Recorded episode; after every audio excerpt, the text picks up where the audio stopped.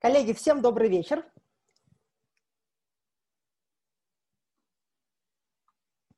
Напишите, пожалуйста, нам сразу в чат, а, хорошо ли слышно меня и хорошо ли видно нашего гостя. Мы ждем пару минут. Сейчас а, впустим всех в вебинарную комнату.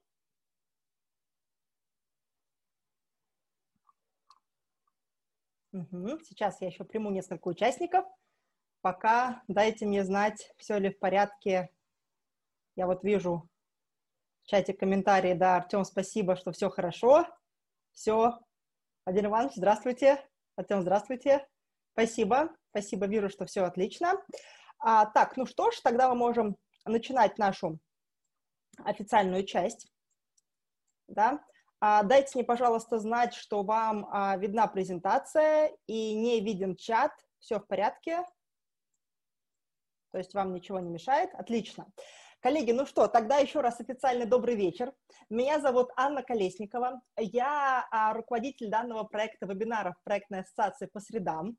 У нас сегодня супер гость и супер актуальная тема. SAP, CRP-системы на SAP работает огромное количество людей и компаний, в том числе членов нашей проектной ассоциации, поэтому я надеюсь, что тот практический опыт, который а, наш гость а, сегодня расскажет и поделится а, реальными практиками внедрения скрама и большого agile в, в проектах компании будет полезен для вас. Итак, тема нашего сегодняшнего вебинара а, опыт внедрения SAP с применением Agile практик. Я приветствую также тех людей, кто будет нас слушать в записи и слушателей наших подкастов. А, надеюсь, что ближайшие час, час 15 пройдут для вас максимально бодро и интересно. А, я хочу поблагодарить за организацию и в целом за всяческое содействие и компанию партнеров ассоциации, это компания Accenture, крупнейшая консалтинг-компания в мире IT. Я думаю, что те участники проектной ассоциации, кто был с нами на проектной пятнице в декабре прошлого года, а, прекрасно помнят а, гостеприимство компании-организаторов и а, оценили подход к работе, смарт-пространство. Вот сегодня один из сотрудников, причем сотрудник, который работает в компании Accenture уже больше 14 лет, расскажет нам о том, как же у них сейчас происходит внедрение, внедрение SAP с применением гибких подходов. А наш, сегодняшний, наш сегодняшний гость, я буду его представлять, а, Дмитрий Синютин. Соответственно, Дмитрию тоже заранее огромное спасибо за классный контент, который он для вас сегодня подготовил. У меня сегодня будет возможность внимательно слушать и не прерывать, потому что я думаю, что а, материал будет настолько интересен, что каждому из вас захочется углубиться именно в контент. Однако, если у вас будут вопросы сразу же по ходу презентации, вы, а, пожалуйста, задавайте и спрашивайте, а как только я буду видеть паузу нашего гостя, я буду задавать а, те вопросы, которые будут максимально прицельны и по теме. Uh, у нас сегодня, напоминаю, второй вебинар сентября. То есть э, мы находимся еще вот на этой стадии. У нас впереди еще три мероприятия. А для тех участников, кто слушает нас э, в первый раз, обращаю ваше внимание, что на сайте проектной ассоциации есть раздел «Вебинары», где уже сейчас можно зарегистрироваться на все последующие события. И в целом все очень удобно, вам будет приходить напоминание, и никаких а, там, проблем а, с планированием у вас не будет возникать, потому что расписание уже, в общем-то, согласовано на месяц вперед. Так, ну что, Дмитрий, буду потихонечку вас представлять и передавать слово. А, как я уже сказала, наш сегодняшний гость Дмитрий Синютин, а, человек, который, а, как мне кажется, обладает уникальным опытом работы в консалтинге. А, в частности, как я видела в резюме, да, более, более 14 лет, а, в частности, внедрения именно а, различных IT-решений на SAP. И человек, который а, часто работает с той отраслью, в которой мы все с вами так или иначе а, соприкасаемся и погружены, это ритейл, а, поэтому я и товары народного потребления, поэтому надеюсь, что а, Дмитрий нас сегодня порадует, а вы нас порадуете хорошими вопросами, которые заставят нас а, подумать. так, ну что, а, Дмитрий, вам слово. Так, спасибо большое, Анна. Слышно меня? Видно? Да, все хорошо. Ан, ты меня так разрекламировал, я стараюсь планку эту выдержать. Э, давайте я попробую пошарить свой контент. Так. Так, стараюсь.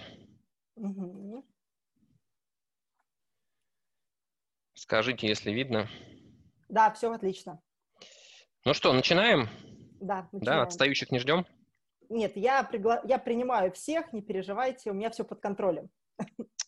Отлично. Сегодня будем говорить про применение agile практик и подходов э, в мире корпоративного ППО, да, конкретно в мире SAP. Да. Я думаю, что все так или иначе слышали эту аббревиатуру, да, кто занимается и вовлечен в индустрию IT. Да. SAP – это система управления предприятием, да, организации материального учета, финансового учета, да, и это э, одна из лидирующих э, э, систем, которые присутствуют на российском рынке, да, и туда тоже добрались подходы, подходы Agile, да, и, соответственно, сегодня фокус моей презентации, он будет не на теории Agile или Scrum, да, а, соответственно, на практических аспектов того, как вот эту теоретическую базу, ее можно приземлить на достаточно консервативный, скажем так, мир ERP-систем четыре блока, да, так я структурировал свою презентацию, да. Мы поговорим немножко про такой базовый сетап применения э, agile подходов для того, чтобы организовать работу на уровне команды, да, agile команды. Мы затем поговорим о том, как, эти, как, как этот опыт и эти практики можно отмасштабировать да, на уровень уже там проектов и программ. Поговорим про так называемые гибридные подходы, не буду пока раскрывать, как бы, что, что это такое из себя представляет. Ну и в конце совсем чуть-чуть да, затронем э, аспекты автоматизации, да, как вот эту всю э, как бы, систему подходов можно при этом еще и автоматизировать с точки зрения операций. И прежде чем я начну, я еще чуть-чуть немножко себя представлю. Да? Слайды сменяются, да, все нормально у меня? Ты на мьюте, но хорошо, я думаю... Все хорошо, я, все хорошо. Все хорошо, да? да. Я работаю в компании Accenture, да, компания Accenture – это э, крупнейшая IT-компания мира, да, нас по всему миру порядка 500 э, тысяч человек, да, мы представляем широкий спектр IT-консалтинговых услуг, но, так сказать, э, прежде всего, да, мы известны как компания системный интегратор, да, которая внедряет различные программные комплексы и в том числе систему SAP ERP, да, систему автоматизации производственных процессов на предприятии. А мой бэкграунд – это прикладная математика, да, я учился в МГУ на, на факультете вычислительной математики, и практически всю свою жизнь я работаю, собственно, в компании, в компании Accenture, да, и занимаюсь внедрением э, системы SAP в компаниях э, производственных, да, которые производят товары народного потребления, или в компаниях ритейл. Вот, привел тут свое жизненное кредо, да, лучше жалеть о том, что ты сделал, чем о том, что ты не сделал. На самом деле, это, э, это кредо у меня сформировалось достаточно давно, еще до Э, того момента, как я познакомился с agile практиками и с, со скрамом конкретно, да, но на самом деле оно совпадает как бы с тем, как э, себя позиционирует скрам, что, э, так сказать, толерантность, скажем так, к ошибкам, да, толерантность к подходу, давайте попробуем, да, сделаем какие-то выводы из тех пробных шагов, которые мы сделали, да, и потом адаптируемся, да, адаптируем наш подход. Все так. Да, вот этот слайд, он как бы на английском, и я вам обещаю, что последующие слайды, они будут в основном на русском, да, и более такие практические. А это, наверное, будет такой э, единственный теоретический э, слайд, да, который присутствует в моей презентации. Что здесь хочется отметить, да? Все agile подходы, которые мы сейчас э, активно применяем в нашей, в нашей деятельности, да, по крайней мере, на, на наших проектах, да, они растут, собственно, из э, так называемого манифеста agile, да, или agile манифеста, который который э, стал известен там в районе 2001 года, да, когда собралась э, группа товарищей да, и э, разработала некую новую систему или концепцию э, реализации, разработки программных продуктов, э, в которой они сложили определенные принципы. Да? Я думаю, что кто-то из вас, кто был на предыдущих семинарах или сталкивался с, со скрамом, да, знает эти, так сказать, такие прописные истины, да, превалирование там э, следованию за изменением над следованием плану, да, превалированию там взаимодействия с людьми над взаимодействием над следованием документации, да, и так далее и тому подобное. Подобные. Но начиная с 2001 года вот эта вот, вот эта система как бы, подходов, она была прежде всего известна и использовалась в проектах по реализации, по разработке программных продуктов, скажем так, да, то есть прежде всего, наверное, это развилось при реализации каких-то e-commerce продуктов, да, веб-сайтов, как какого-то приложения, да, активно это используется при разработке там, мобильных каких-то приложений, да, но до мира корпоративного ПО это как бы не доходило, да, или там доходило с некой задержкой, да. И вот, наконец, в районе там 2011 или 2012, Анна меня поправит, да, годов, постепенно как бы вот эта концепция, она, то, что называется, приземлилась на соответственно, тот мир, в котором, вот, в котором э, по крайней мере, наша работа да, концентрируется. Да? То есть это мир, собственно говоря, как бы внедрение пакетных продуктов, да, ASAP является пакетным продуктом в крупных и средних корпорациях.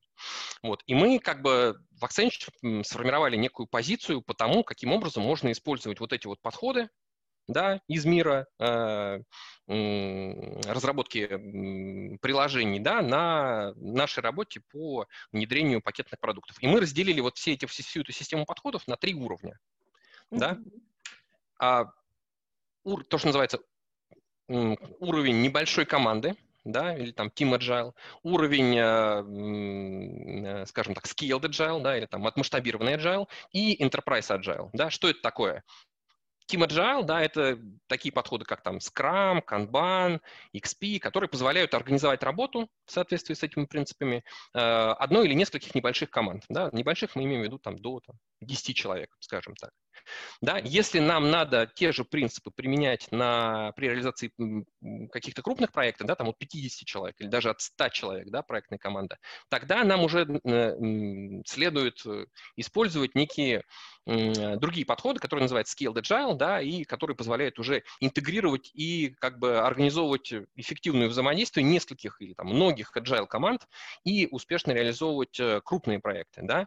Но вершина всего этого как бы всей этой пирамиды, скажем так, да, это, собственно говоря, трансформации всей организации на, э, на, на agile. Да? Что такое agile? Agile это вообще в целом это mindset, как утверждает да, теоретическая база agile. Да? Поэтому э, есть некие компании, там передовые компании мировые, да, которые в целом выстраивают то, что называется там, не знаю, корпорации без начальников, да, когда они состоят из неких таких кластеров самоорганизованных, которые сами э, достигают своих целей, да, и э, сами, сами себя организуют.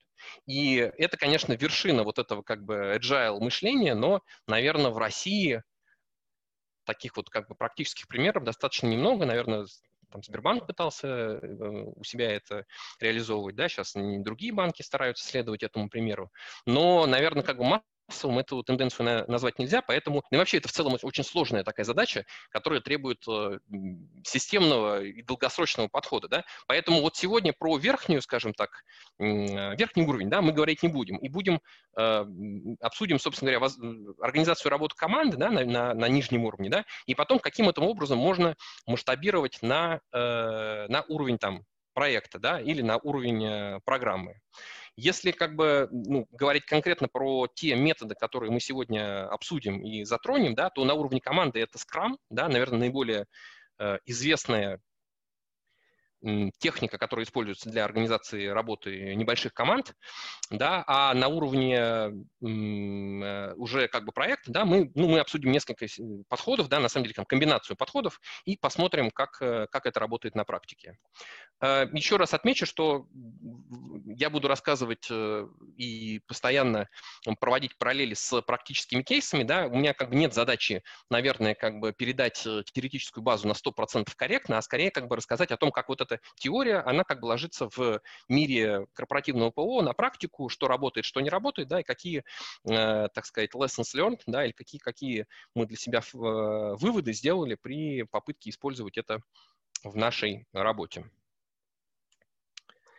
Давайте начинать, да, начинаем мы с простого, да, давайте посмотрим, каким образом можно организовать э, работу одной или нескольких команд, да, вот уровень команды.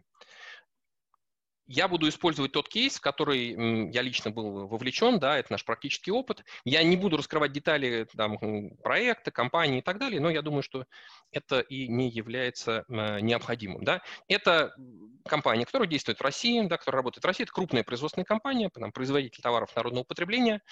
Вот. Э, она поставила перед собой определенный набор задач. Да. Это она использует платформу SAP, SAP ERP да, для автоматизации своих процессов, да, и она ставит перед собой задачи, достаточно типовые как бы, да, для индустрии.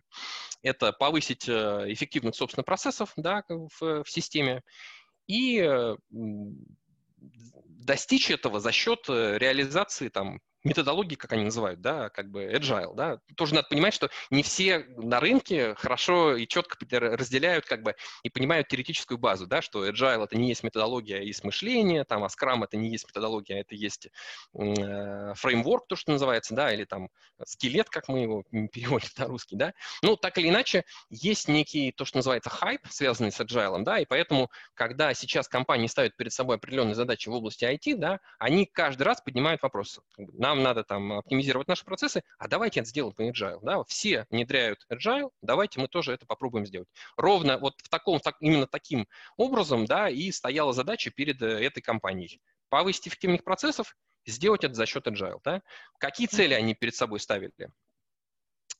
А, обеспечить э, высокую скорость реализации, скажем так, да, тех э, изменений и тех требований, которые они предъявляют к этой к системе SAP ERP. Да. Почему это звучит? Да? Потому что, мне кажется, многие переводят еще agile, да, как, как быстрый, да, хотя ну, правильно как бы, да, пере, пере, транслировать это как гибкий или адаптивный, да, или изменчивый, да, то, мне кажется, присутствует на рынке ощущение или ожидание, что agile это, это скорость. Да. Но так или иначе, такая задача стояла, да, давайте быстрее как бы будем э, поставлять изменения в продуктивную систему. Да. А вторая задача это гарантированная, гарантированная реализация в отведенные сроки. Да, если, соответственно, бизнес-пользователи предъявляют определенные требования, там, а владелец продукта их э, приоритизирует э, к реализации, да, то мы должны проектная команда да, должна уложиться в тот срок, который мы сформулировали. Да.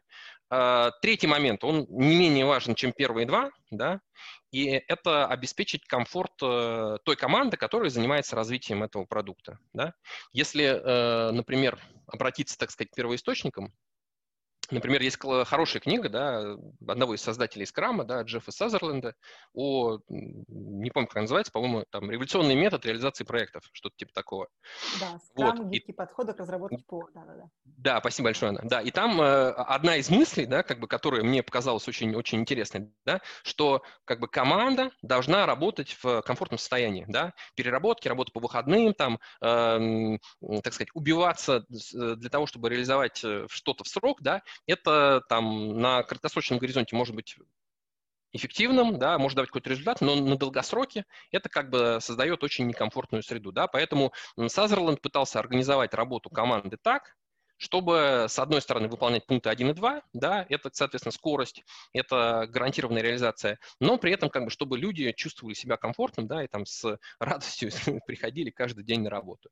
Да, и четвертая задача – это удобство управления объемом того, тех изменений, которые реализуются, да. Хочется не следовать плану, да, а, соответственно, эм, отвечать тем изменениям. Да? То есть, другими словами, если мы договорились что-то переиграть, э, что-то переиграть, заменить э, какое-то направление, которым мы, в котором мы собираемся развивать данный продукт, да, то хотелось бы, чтобы у нас не было каких-то препятствий или препонов там в, э, в виде контрактов или каких-то коммитментов, да, которые мешают нам э, этим заниматься, да.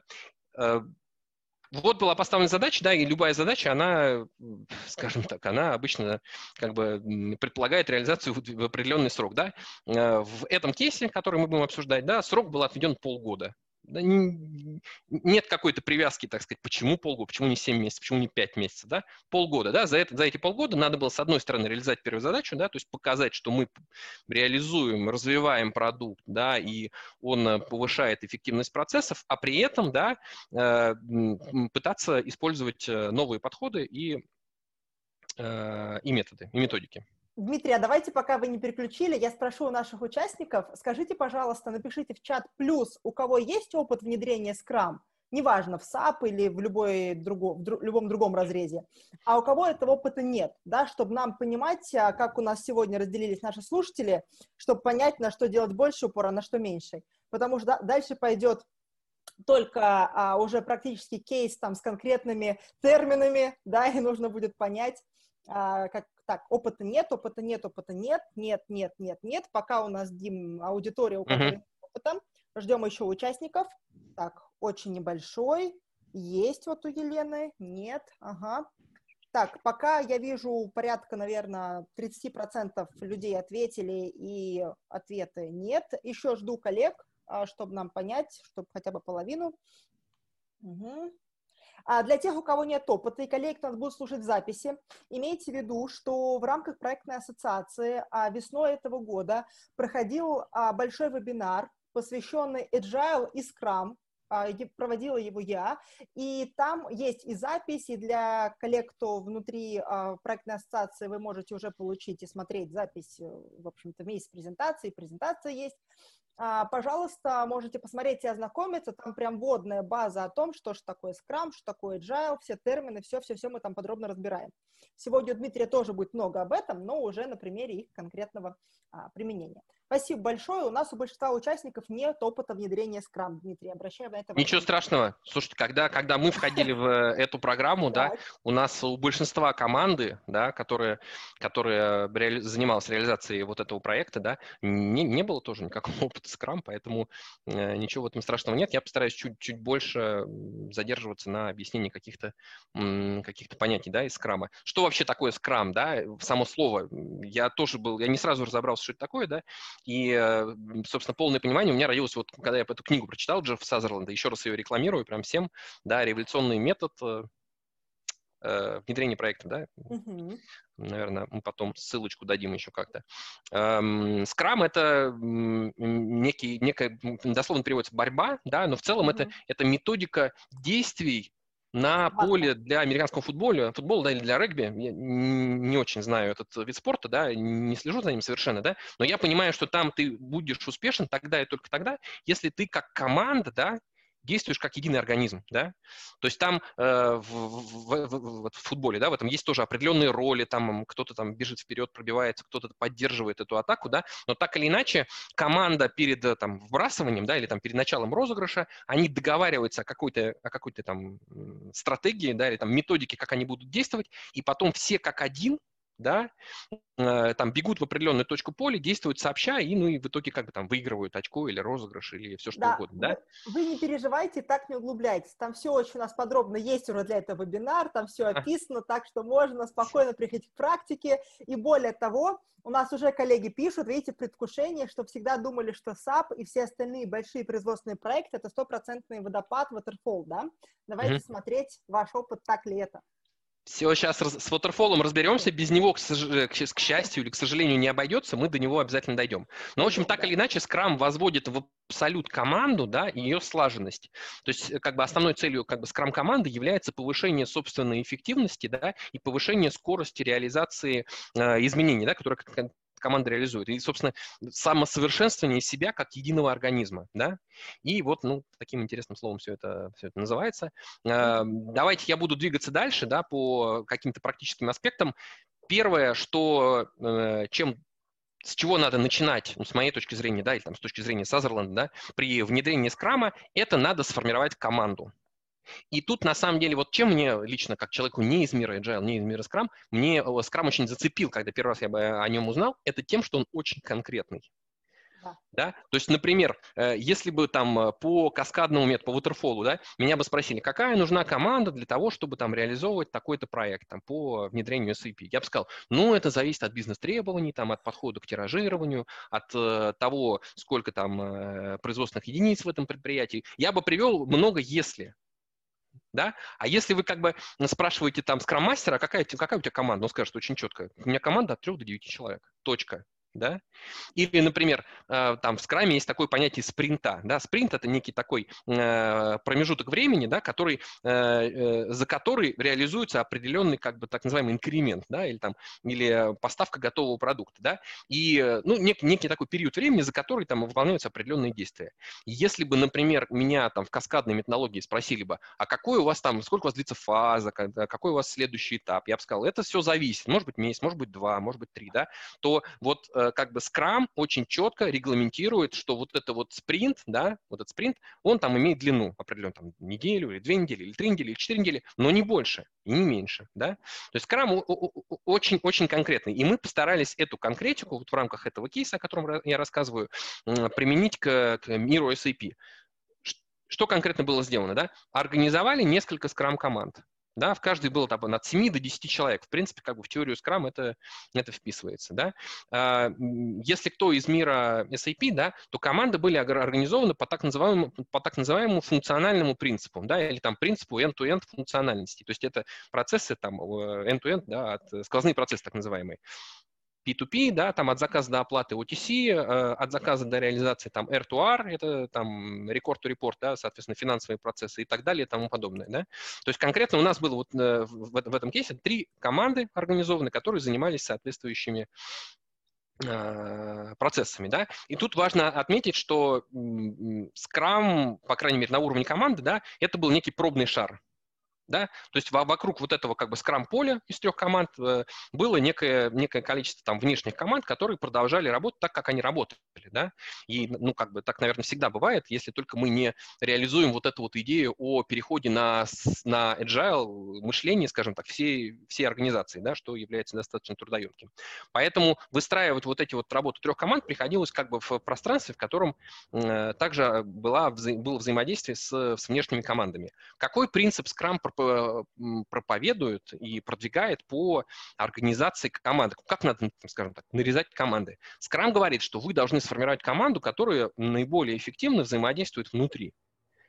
Да, то есть в, в этой команде должно быть как можно меньше внешних взаимодействий. Почему? Потому что как бы, когда Scrum команда работает как некий такой закрытый кружок, скажем так, да, то она достигает максимальной эффективности, а когда она э, зависит от каких-то внешних зависимостей, да, то ее как бы ее эффективность, она, скажем так, не может быть, не может максимизироваться бесконечно, да, потому что есть э, внешние факторы. Поэтому в, для того, чтобы вот в мире SAP, как бы, скажем так, наиболее эффективно выстраивать команды, вот рекомендованный метод, в том числе у нас в Accenture в нашей методологии, э, там, Agile for SAP, рекомендовано выстраивать по функциональному принципу. Ну, мы ров, ровно так и поступили.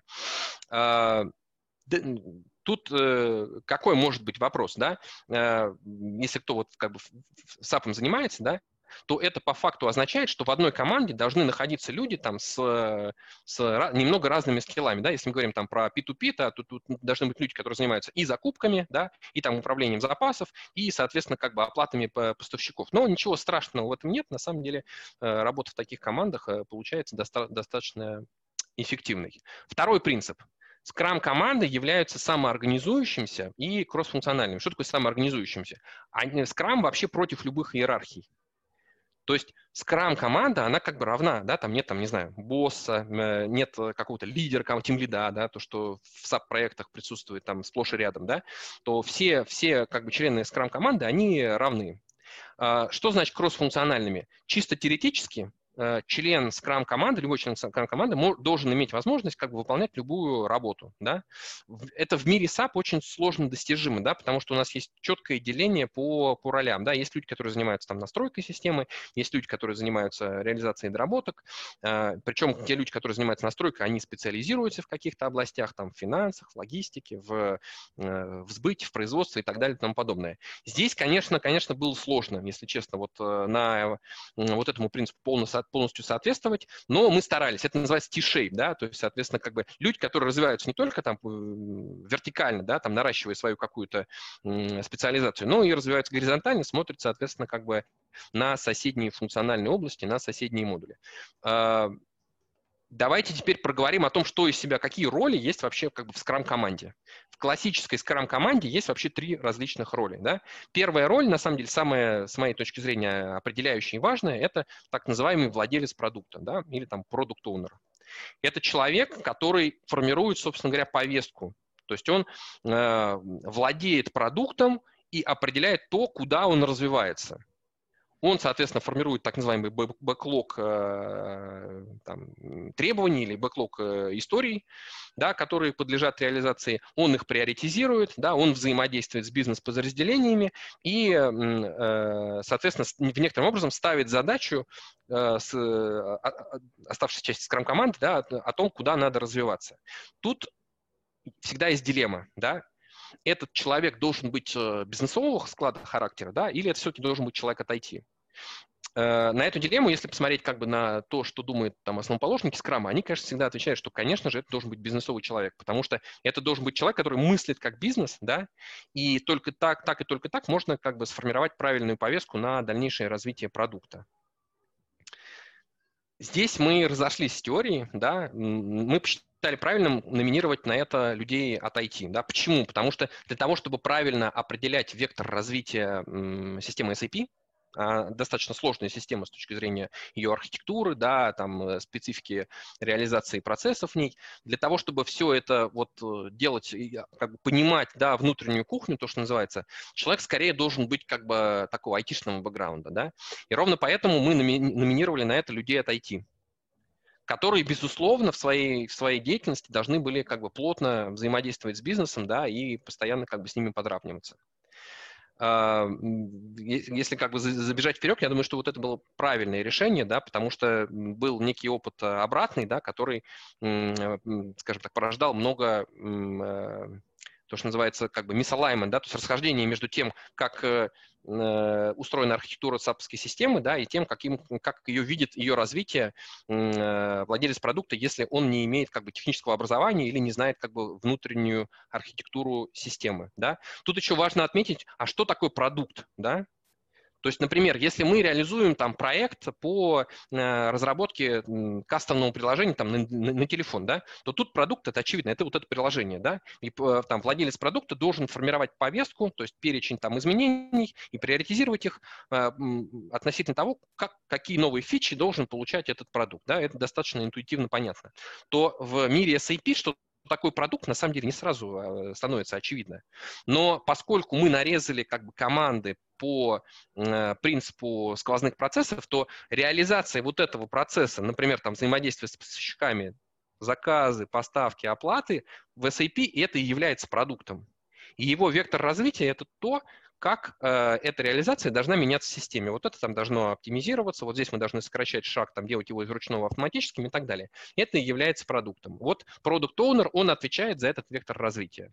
Следующая, вторая роль как бы в Scrum-команде – это, собственно, Scrum-мастер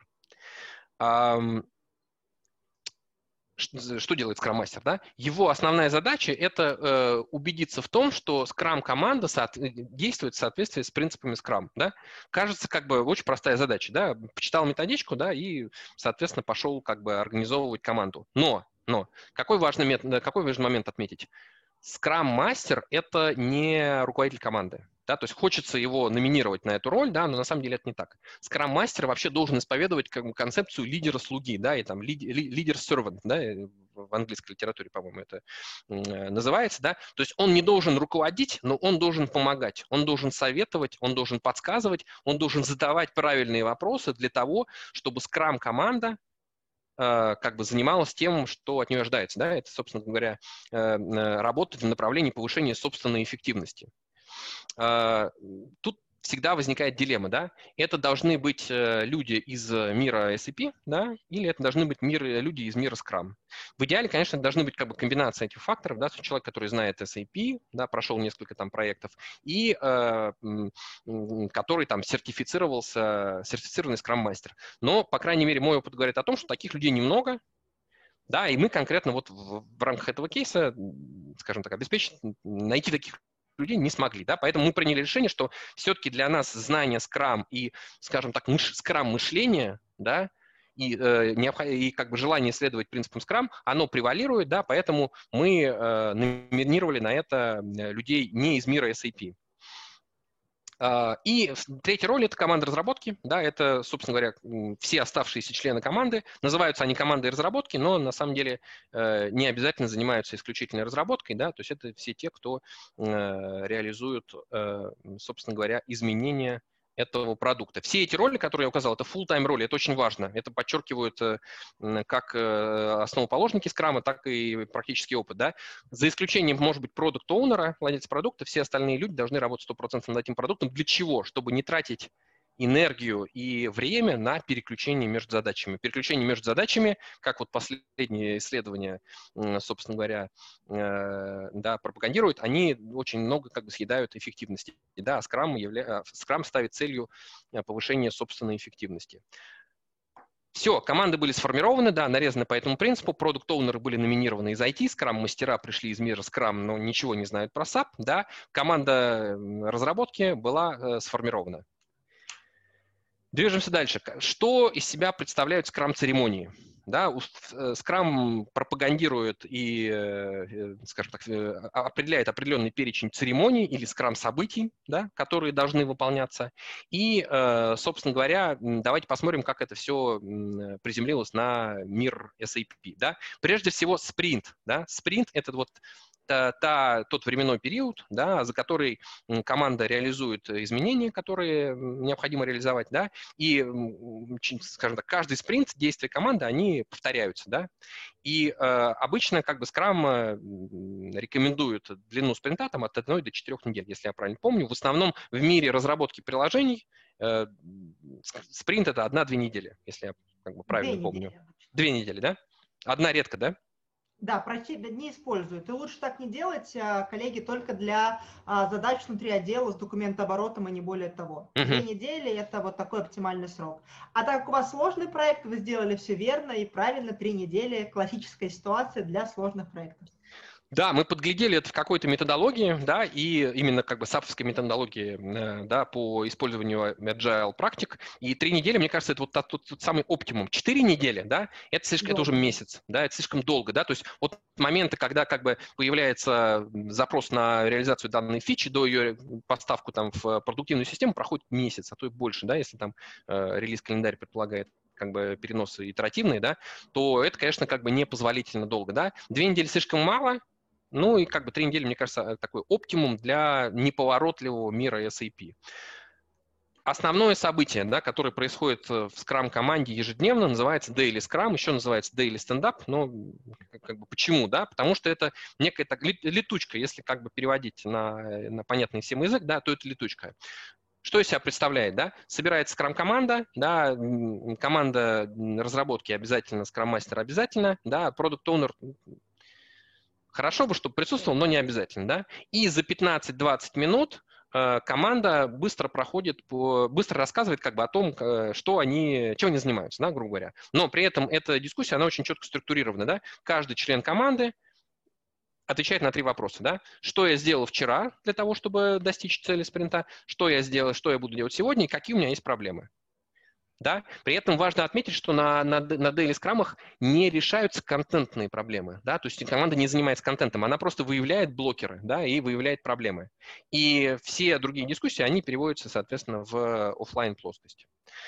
А, наша практика была, что вначале мы, конечно, погружались в контентные дискуссии да, на этих daily, daily скрамах, но постепенно как бы команда команды адаптировались к тому, каким образом надо проводить соответствующие э, мероприятия. Да? Проводить скрам э, э, может кто угодно. Вначале, конечно же, это делает скрам-мастер, но постепенно команда самоорганизуется, и после этого уже, в принципе, какая-то организация им не нужна. Да? Проходит ежедневно, занимает 15 минут. Спринт-планинг Планирование спринта – это основная активность, которая формирует его объем. Происходит обычно в начале спринта, там, в первый день, там, в первые полтора часа первого рабочего дня. Да? Это очень формальное мероприятие. На нем продукт оунер совместно с э, Scrum-командой фиксирует объем спринта, то есть то, чем они будут заниматься следующие, следующие три недели. Да? Там, занимает полтора часа. Спринт-ревью – это активность в конце спринта да, она направлена на самосовершенствование скрам команд. Да. После того, как спринт завершен, мы реализовали определенный там объем изменений, да, команда может сделать ретроспективный, э, э, команда представляет, собственно говоря, да, то, что а, ей удалось, то, чего ей удалось достичь за этот спринт. Да? На спринт-ревью приходят представители бизнеса, да, и а, они им показывают, и команда им показывает то, что было реализовано. Тут э, какой важный момент? Мы показываем изменения, которые мы смогли реализовать к, к нашему продукту. Это не обязательно те изменения, которые там пойдут в продуктив, да, там, в продуктивную э, среду, да, или э, те изменения, которые мы, которые мы обещали реализовать именно к этой дате, да, мы просто показываем изменения и собираем обратную связь. В чем как бы в чем э, преимущество такого подхода, да? Каждые три недели, да, если у нас спринт три недели, каждые три недели мы получаем обратную связь от э, бизнеса, да, от представителей бизнеса. Мы получаем как бы вектор, а мы в том направлении движемся или нет.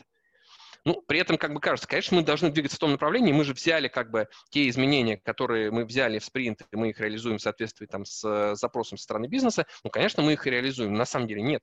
Да?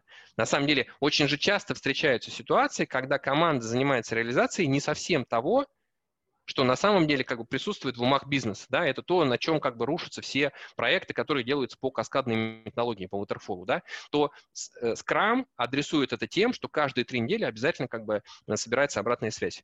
Э, в чем минус? Да? Бизнес как бы вначале не понимает, зачем каждые три недели приходить и смотреть на что-то полуготовое. Но постепенно все привыкают, входят вот в этот вот скрам-ритм, да, каждые три недели, и вы гарантированно раз в три недели получаете обратную связь. И это очень сильно снижает те риски, да, которые часто возникают в каскадных проектах. Спринт ретро или спринт ретроспектив – это как раз внутреннее скрам мероприятие, такое неформальное, да, внутри скрам команды, когда команда смотрит на то, как у них прошел этот спринт, что получилось, что не получилось, да, и выявляет потенциальные области для собственного как бы улучшения, для самоорганизации своей, да, для того, чтобы следующий спринт они сделали лучше. Да? В основном, как бы, как это происходит? Давайте посмотрим, что у нас получилось за этот спринт. Там, объем спринта был, не знаю, там 10 историй, да? мы смогли полностью поставить там 8 историй, там на спринт ревью бизнес пришел и там нам дал столько-то замечаний. И что можно сделать для того, чтобы мы как команда улучшились? Да? Важно какой отметить э, момент. Э, никогда не поднимается вопрос, кто виноват. Вот.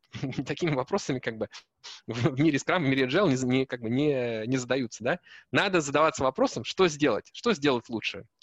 Вот. Э, как правило, да, я, кстати, на, мало, на, на малом количестве этих спринт-ретро был, потому что, как правило, это очень внутреннее мероприятие. Скрам-команда не впускает никого к себе, да, они внутри себя занимаются как бы самосовершенствованием. Следующее как бы событие – это работа с бэклогом. Да? То есть бэклог – это то, как бы, что, что формирует, э, собственно, вектор развития продукта, да, и э, бэклог, он постоянно пополняется, естественно, историями, да, истории там может поднимать сам продукт оунер да, истории могут приходить от представителей бизнеса, да, история, история это, ну, как бы, если вот на, переводить на язык понятный э, всем, кто работает с классической методологией, это требования, да, бизнес-требования. Между историей и бизнес-требованием есть определенные там различия, да, нюансы, но на самом деле для как бы, понимания в целом целом э, это несущественно. Да? Поэтому э, бэклог продукта, он постоянно пополняется новыми историями, да, и задача, собственно говоря, продукта оунера, да, их приоритизировать и готовить их к тому, чтобы они могли быть включены там в следующий спринт, да, для потенциальной реализации. Вот этим, собственно говоря, продукт оунер совместно с Scrum командой занимается, но в нашей практике это происходит еженедельно, да, ну и там полтора часа на это тратится. И э, последнее событие, которое на самом деле отсутствует в классическом э, фреймворке скрама, да, ну, которое вот мы для себя в рамках нашего кейса доработали, да, это так называемый спринт-приплейнинг. Да, что это такое? Это отдельное мероприятие, которое проводится не в начале спринта, а в конце предыдущего спринта, и который позволяет как бы лучше подготовиться к тому, что э, случится в следующем спринте. Зачем делается, да? Потому что как бы ну, в мире SAP все истории достаточно сложные, они там взаимозавязаны, да, и вот как бы слету э, в первые там полтора часа спринта оценить и зафиксировать объем бывает сложно, да, и поэтому идет некая сессия подготовки. Да, это наш такой лернинг по итогам нескольких спринтов первых, когда не все успешно проходило на спринт-планинге, да, и вот мы сделали такой как бы вывод, что надо предварительно как бы готовиться к нему на предыдущем спринте. После вот э, того, как, наверное, как бы все, так сказать, посмотрели, проанализировали э, скрам-событие, типовые скрам-события, возникает вопрос, который возник у нашего спонсора нашего проекта там на самой ранней стадии. А сколько вообще как бы это съедает времени? Да? Потому что первый э, фидбэк, который получает, э, который дают э, новые члены скрам-команды, мы постоянно встречаемся, мы постоянно как бы общаемся, но мы не делаем как бы нашу работу. Да? мы э, постоянно отвлекаемся на какие-то встречи. На самом деле это не совсем так, потому что если вот просуммировать все вот эти встречи, то получается, что при длине спринта в три недели, это там 120 рабочих часов, да, то все скрам-события, они съедают примерно 10% Э, рабочий. Это не очень много. Да? В Scrum-команде вообще э, уровень информированности – это некое э, основополагающее понятие. Да? Scrum-команда всегда знает, чем занимается каждый из членов Scrum-команды, готовы друг другу помочь, подхватить. Да? В каком-то исследовании да, смотрели, какой есть уровень информированности в Scrum-команде, получалось там в районе 90%, то есть все знают, что делает вся команда. То в классической как бы, команде там уровень информированности в районе 20-30%. Ты хорошо знаешь, что ты делаешь сам, и что ты слышал, что делает там твой товарищ, но, но не более, да. И у тебя есть тимлид или руководитель команды, который хорошо знает, как бы, чем занимается команда, но не более, да. Ну вот, соответственно, Scrum пропагандирует вот это вот как бы информационный шум, то есть э, полную информированность внутри команды, и, ну, как бы на это вот стоит 10%. Можем ли мы как бы потратить 10% на то, чтобы попробовать реализовывать, реализовать инновационную методику? Наш спонсор принял решение, что мы можем, да, и поэтому мы пошли это э, реализовывать, собственно говоря.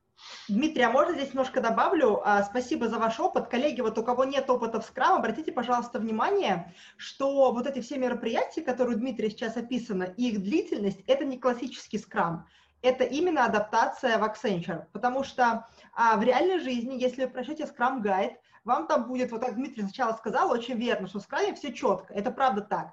Scrum – процессный фреймворк, то есть внедрять Scrum очень просто, потому что есть прям понятные четкие правила. И вот есть четкое правило, что спринт-планинг – это два часа на неделю спринта. То есть если бы коллеги пошли а, прям по букварю, mm-hmm. то у них бы спринт-планинг занимал бы 6 часов на три недели. А единственное, что они бы могли сделать, и на самом деле они это сделали, но все равно в два раза короче, это разбить его на две итерации, потому что в сложных проектах действительно за один раз не договориться. И, ну, так, если бы было по науке, то а, было бы, скажем, три часа спринт-планинг вот в первый день спринта, и до этого первого дня, когда там продукт-оунер а, погружает в процессы вообще бизнеса и как раз снимает обратную связь, что же там было сделано до этого, это тоже было три часа. Поэтому а, с точки зрения а, именно вот таких подходов, это, в общем-то, здесь адап очень адаптировано по времени. А если все сделали по науке, было бы не 10% времени, а примерно 20-25%. Mm-hmm. Вот, это первый комментарий. А второй, знаете, здесь есть уже у нас просто Дмитрий, у вас очень много контента, у нас 45 Понял. прошло. Хорошо, а, да, придется нам немножечко ускориться с вами, потому что на самом деле мы не дошли еще до самого важного. Однако уже есть в чате вопросы, и а, я предлагаю на несколько из них ответить сейчас, потому что мне кажется, они прям вот, ну, пока мы далеко не ушли. А, первый вопрос от Андрея Харламова. Он пишет, что в проектах SAP ты как руководитель проекта можешь рассчитать на выделенных тебе специалистах, руководителей функциональных направлений, ну, то есть матричная структура, вот тебе руководители функциональных направлений выделили людей, а, и, в общем-то, не говоря о каких-то человеческих особенностях с ними. То есть собрать правильную команду практически нереально. Ну вот тебе кого дали, ты с теми и работаешь, да? И спрашивает Андрей, получается, скрам применим только в новых аналогичных проектах с той же э, подрихтованной или уже созревшей командой, или как? Как вот ваш ответ? Да, отлич, отличный вопрос на самом деле, да. Когда мы формировали Scrum-команду, мы ее формировали из тех специалистов, которые у нас действительно были в, в доступности. Да? Ну и так получилось исторически, что вот была команда, она занималась там э, внедрением программного продукта, продукта по там, э, методологии Waterfall. Да? И потом как бы было принято решение перейти на Scrum, ну и там некая значимая часть этой команды, она как бы э, сформировала костяк будущих, будущих скрам-команд, вот тех трех скрам-команд, да, о которых я говорил. Но дальше продукт Owner сформировал свой как бы продукт бэклог и оказалось, что истории, которые туда попали, они не совсем соответствуют тем скиллам и тем специализациям, которые как бы есть у людей. Но мы приняли решение как бы ничего не менять. Да? Есть вот эта концепция T-shape. Да, когда люди должны развиваться в, как бы, в смежных областях. И мы всячески это продвигали, пропагандировали. Команды внутри себя на ретро фиксировали как бы необходимость развиваться по определенным направлениям.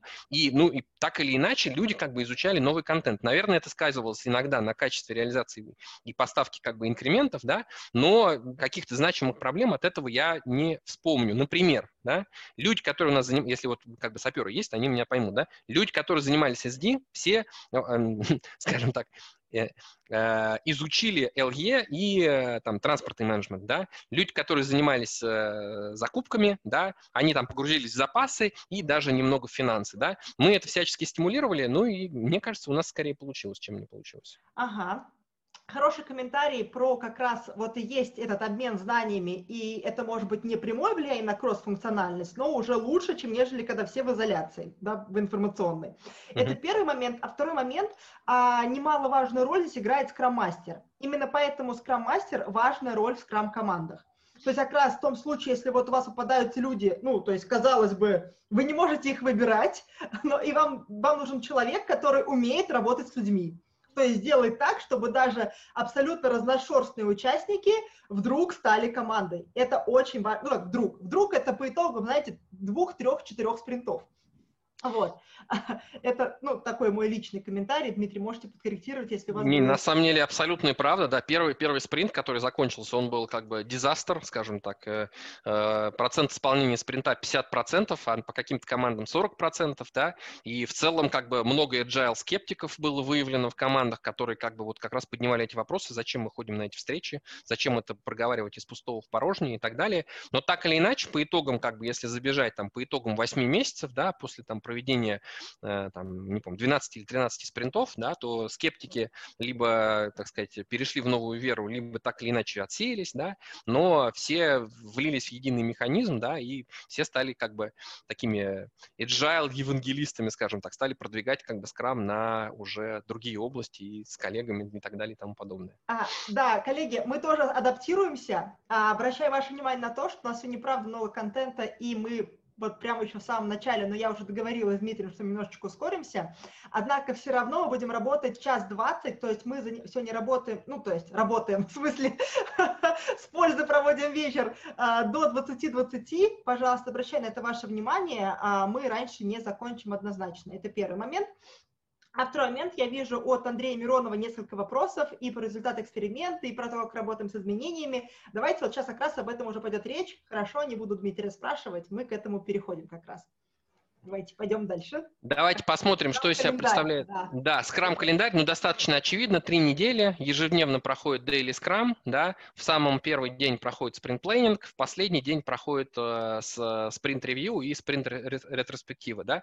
Э, раз в неделю проходит э, работа с бэклогом, да, продукт BBR, то, что называется Product Backlog Refinement, и вот этот вот pre-плейнинг, наш ноу-хау, да, который мы добавили, но оно проходит на последней неделе, позволяет э, лучше подготовиться к следующему спринту спринту, да. А, основной point – это ритм или каденс, как называется по-английски, да. Вот это вот трехнедельный ритм, бизнес понимает, что раз в три недели мы общаемся, да, мы раз в три недели фиксируем объем, да, мы не тратим время на назначение встреч и так далее и тому подобное. Это все повышает э, эффективность скрам-команды. Э, Планирование спринта. Здесь чуть-чуть глубже, да, остановимся. Э, да, это важно, важный момент очень. Это важный аспект, да. Что такое, что такое планирование спринта? Это то, как история или там требования из бэклога продукта перетекают в конкретный спринт, да, и формируют его объем, да. Э, в э, бэклог это есть как бы перечень историй, да, которые нарезаны достаточно мелко, да, таким образом, чтобы э, их реализация была возможна за спринт. То есть нельзя добавить в историю, например, там, автоматизировать процесс закупки в компании. Это не история, это то, что называется эпик, да, то есть это некая там, верхнеуровневая цель, да, к которой там может стремиться компания, но она должна быть разрезана и разбита на конкретные истории или конкретные требования. Это задача, собственно говоря, работы с бэклогом. Продукт Owner формирует бэклог и приоритизирует его, да, там по каким-то приоритетам. Ну, в нашем случае мы пропагандируем не только, кстати, в рамках скрама, мы пропагандируем систему из четырех приоритетов, да, там критичный, высокий, средний, низкий. Но когда мы переходим на итеративный процесс, то эти приоритеты, как бы, они, знаете, как вот в классическом проекте, когда реализуешь, да, то что происходит? У тебя все в итоге там требования, они там между либо критичным, либо высоким, либо критичным, либо высоким, да, и ты когда смотришь на такой там реестр требований, ты как бы понимаешь, что у тебя что-то идет не так, да, то Scrum, он очень конкретный, да, поэтому мы постарались систему приоритизации предложить такую, которая будет как бы иметь практическое значение с точки зрения организации работ. Поэтому как бы мы ввели такую приоритизацию. Есть критичный приоритет. Что это такое? Это так называемая торпеда, как мы ее называем, да, внутри здесь. Это есть некая история, которая приходит в конкретный спринт и должна быть по каким-то причинам реализована именно в этом спринте. Такое бывает, да, вы понимаете, да, есть критичные изменения, есть какие-то законодательные изменения, есть очень изменения там, высокого бизнес-приоритета, мы, конечно же, слышим нашего там э, заказчика, наших бизнес-пользователей, нашего продукт-оунера, и поэтому допускаем такую систему приоритизации. Высокий приоритет, он пришел, мы должны его включить в следующий спринт, так или иначе. Да? Ну, там сред, средний и низкий – это уже некая градация, которая позволяет играть, соответственно, э, дальнейшим планированием работ. Мы ввели эту систему приоритизации, да, и э, и начали ее использовать, да, соответственно, набирать там спринты из бэклога в соответствии с приоритетом, и дальше с чем мы столкнулись? Мы столкнулись с тем, да, что проектная команда, если вот впрямую использовать эту систему приоритетов, ничего не успевает, да, и как бы получается примерно то же самое, что было раньше, да, когда э, там э, мы, а, не выдерживаем сроки, да, проектная команда не выдерживает сроки, и, б, э, соответственно, мы не, э, команда перерабатывает, да, для того, чтобы что-то успеть, да, команда перерабатывает. После этого После этого мы перешли к принципу планирования от, от нуля семи, так называемый, да, мы так его внутри как бы, да, назвали. Что это такое? Это значит, что мы в допустимой мощности проектной команды на спринт выделяем как бы некие такие как бы резервы, да, значит, э, три резерва, в принципе. Что это за резервы? 10%, но под изменение критичного приоритета. То есть вот эти торпеды, о которых я только что говорил, они так или иначе приходят, да, и им надо уделять э, должное внимание, и надо, чтобы у нас был определенный резерв. 10% под это. Дальше 10% под инциденты. Да, я уже говорил, что этот кейс, который мы обсуждаем, это развитие существующего программного продукта, который как бы поддерживается, и там возникают какие-то какие инциденты. Их тоже надо исправлять. Да? Э, программный продукт должен работать стабильно, поэтому под это тоже 10%. И последние 10% внизу, да, это под проработка истории будущих э, спринтов. Истории приходят в очень непроработанном формате. Как правило, это некая бизнес-идея. Давайте сделаем то-то. Но чтобы ее довести до правильного формата истории, что такое правильный формат истории? Написано, что мы хотим от программного продукта, э, для, для, э, кто будет как бы эту, ну, э, эту функциональность использовать, да, и для чего, да. То есть кто, что, для чего. Вот формат, собственно говоря, истории. Да? Для того, чтобы привести вот эту мысль бизнеса к правильному формату, к структурированному, нужно потратить тоже определенное время. Мы тоже это как бы заложили. Да? Проработка будущих историй, будущих спринтов. Оставшиеся 70% это и есть та мощность, под которой мы можем набирать э, истории из бэклога, да? Вот этот принцип, он позволил, собственно говоря, как бы, ну, достичь некого баланса между, с одной стороны, как бы э, реактивностью на изменения, которые, критичные изменения, которые заявляет бизнес, а с другой стороны, как бы на, на, на э, приемлемую скорость э, реализации, да? Двигаемся дальше. Э, я уже упомянул, собственно говоря, оценку, да, как оцениваются истории в, ми- в мире Scrum? Есть, в принципе, два подхода, да, наверное. Первое – это оценка по velocity или там, по скорости реализации, и вторая mm-hmm. – это оценка, исходя из мощности. Значит, э, в чем как бы их разность? Да, вообще классическим, каноническим, скажем так, для Scrum является оценка по, по, по velocity. Да, это относительный принцип измерения сложности историй. Да? Э, какая за этим стоит идея? Да? Мы оцениваем истории, сравнивая их друг с другом. Да? Как правило, в качестве базиса выбирается какая-то очень простая история, там, не знаю, реализовать такую-то фичу на данном продукте, там, не знаю, реализовать простейший отчет в SAP или простейшую печатную форму, и она принимается за единицу. Один story point, так называемый, да? Все остальные истории, они с ней сравниваются. И важно, что используются при этом числа Фибоначчи 1, 2, 3, 5, 8, 13 и так далее, которые обладают следующим свойством. Каждый из, каждый из последующих, да, оно отстоит от предыдущего на все больше и больше как бы, ну, число, да, и тем самым просто вот ментально, да, как бы психологически ты их не можешь перепутать, да, там 8 всегда больше 5, а 13 это сильно больше 8 и как бы больше, чем 8 там превышает пятерку, понимаете, да? То есть, когда мы оцениваем э, истории, следуя принципу э, оценки в сторипоинтах, да, то мало возникает споров, скажем так, да. Оценкой вообще истории занимается как бы скрам-команда. Скрам-команда садится и смотрит на неоцененные истории, да, и, соответственно, консолидированно и коллегиально принимает это решение. Если у них мнения не расходятся, да, то они постепенно высказывают аргументы и приходят в итоге так или иначе к финальной оценке. Второй метод как бы оценки, да, это оценка по capacity или по мощности. И он как бы простой, понятный, всем э, давно известен, да. Мы берем э, и оцениваем сложность реализации соответствующей истории в человека днях, да, сколько дней человек, э, сколько человека дней команды надо затратить на, на, затратить на то, чтобы реализовать эту историю. Он как бы очень э, понятен внешнему наблюдателю, но на самом деле у него есть огромный минус. Да? Если мы оцениваем всегда в человека днях, то мы не можем померить, насколько как бы повысилась эффективность работы команды, да, там на, на большом горизонте. А именно на это направлен Scrum. Поэтому в целом Scrum рекомендует использовать э, метод оценки по velocity, но я должен здесь как бы сказать, что в рамках данного кейса, кейса все-таки мы остались на оценке по capacity, на оценке в человека днях.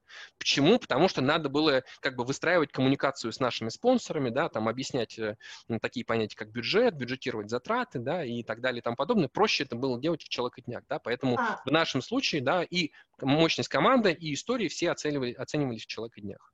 Коллеги, у кого вот будет такая же проблема или такая же задача, что у вас есть а, там спонсоры проекта, кому нужны человека дни, и вам нужно считать деньги, Здесь, на самом деле, можно не отходить от принципа оценки по velocity, просто нужно провести два спринта, ну, как-то написав там примерно бюджеты, которые, как вам кажется, схожи, да, с количеством людей, а провести 2-3 спринта, определить примерную скорость команды по velocity, ну, то есть там в сторипоинтах, да, оценить эти истории все-таки из усилий, а потом их, а, ну, то есть перевести в человек часы.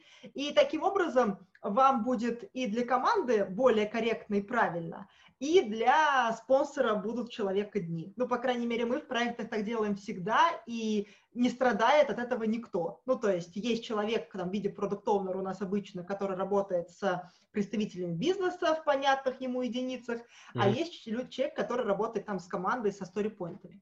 Но мы стараемся все-таки бизнес учить тому, что сторипоинт это тоже вполне себе измеримый критерий в деньгах в том числе. Для этого бизнес должен быть ментально готов, да, к этому.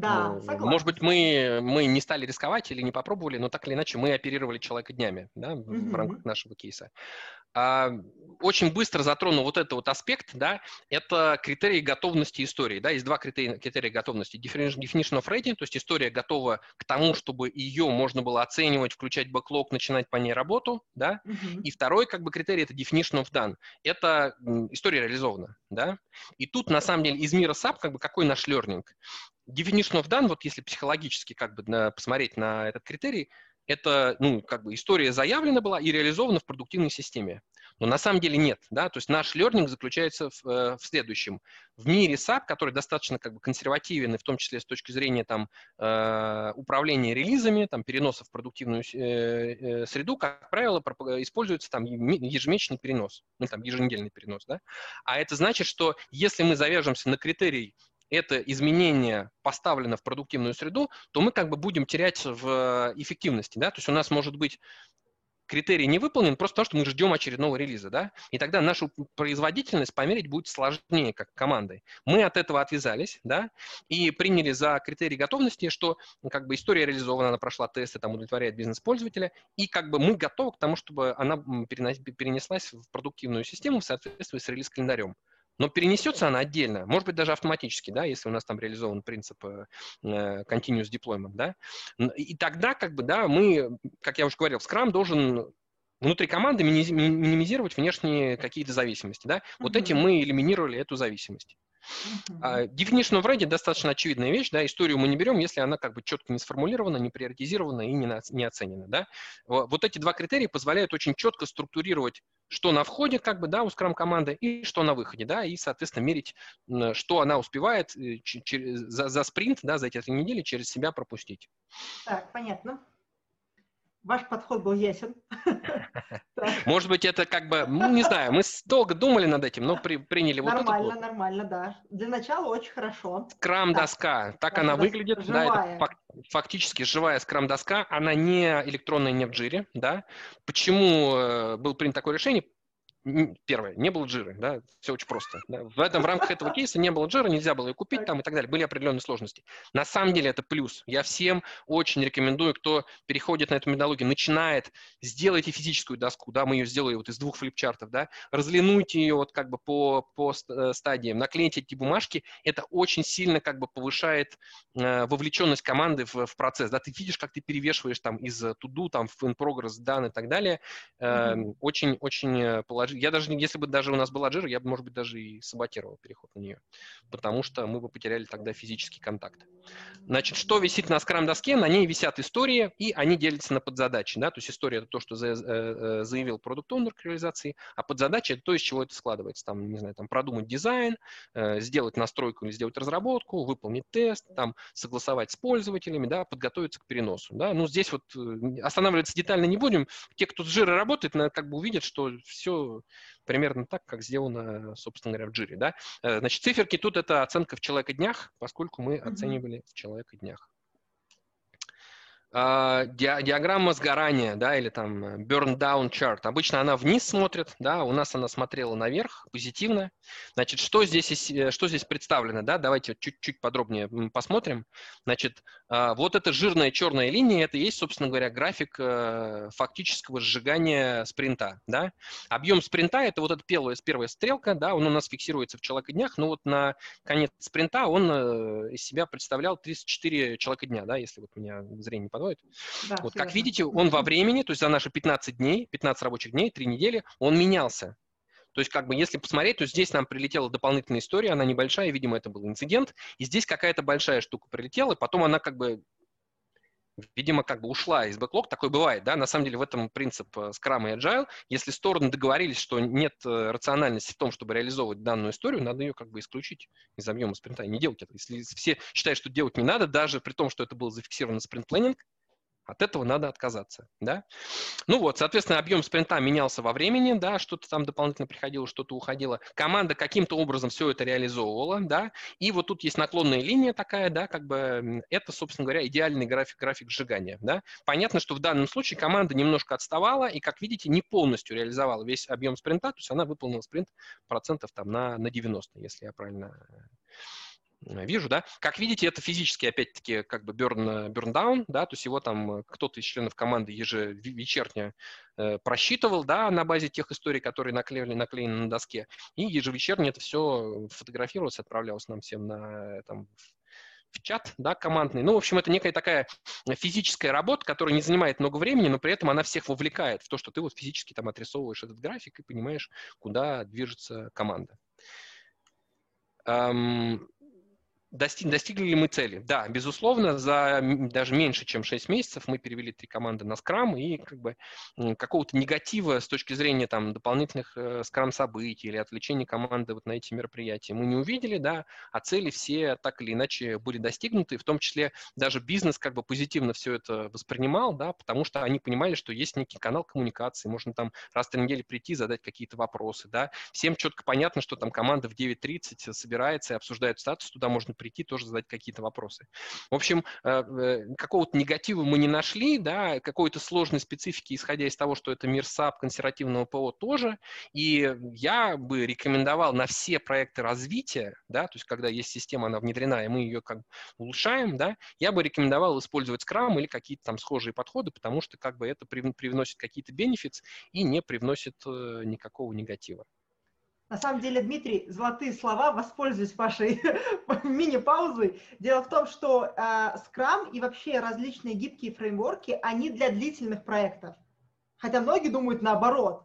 Ну, вроде как Waterfall на длительные проекты, а вот Scrum значит только на короткие. Хотя логики никакой там нет. Наоборот, у вас в длительных проектах изменений, возможно, гораздо больше, да, чем за короткий период. Поэтому как раз Waterfall для коротких, понятных проектов коротких это там до 4-6 месяцев, когда уже прожили там аналогичный этап. А вот а, Scrum для длительных с изменениями и вообще для тех проектов, которые пока бизнес-цель нужна обеим сторонам, ну, то есть и заказчику, и исполнителю, будет этот проект существовать. Поэтому, в принципе, Scrum даже для бесконечных проектов, можно сказать так.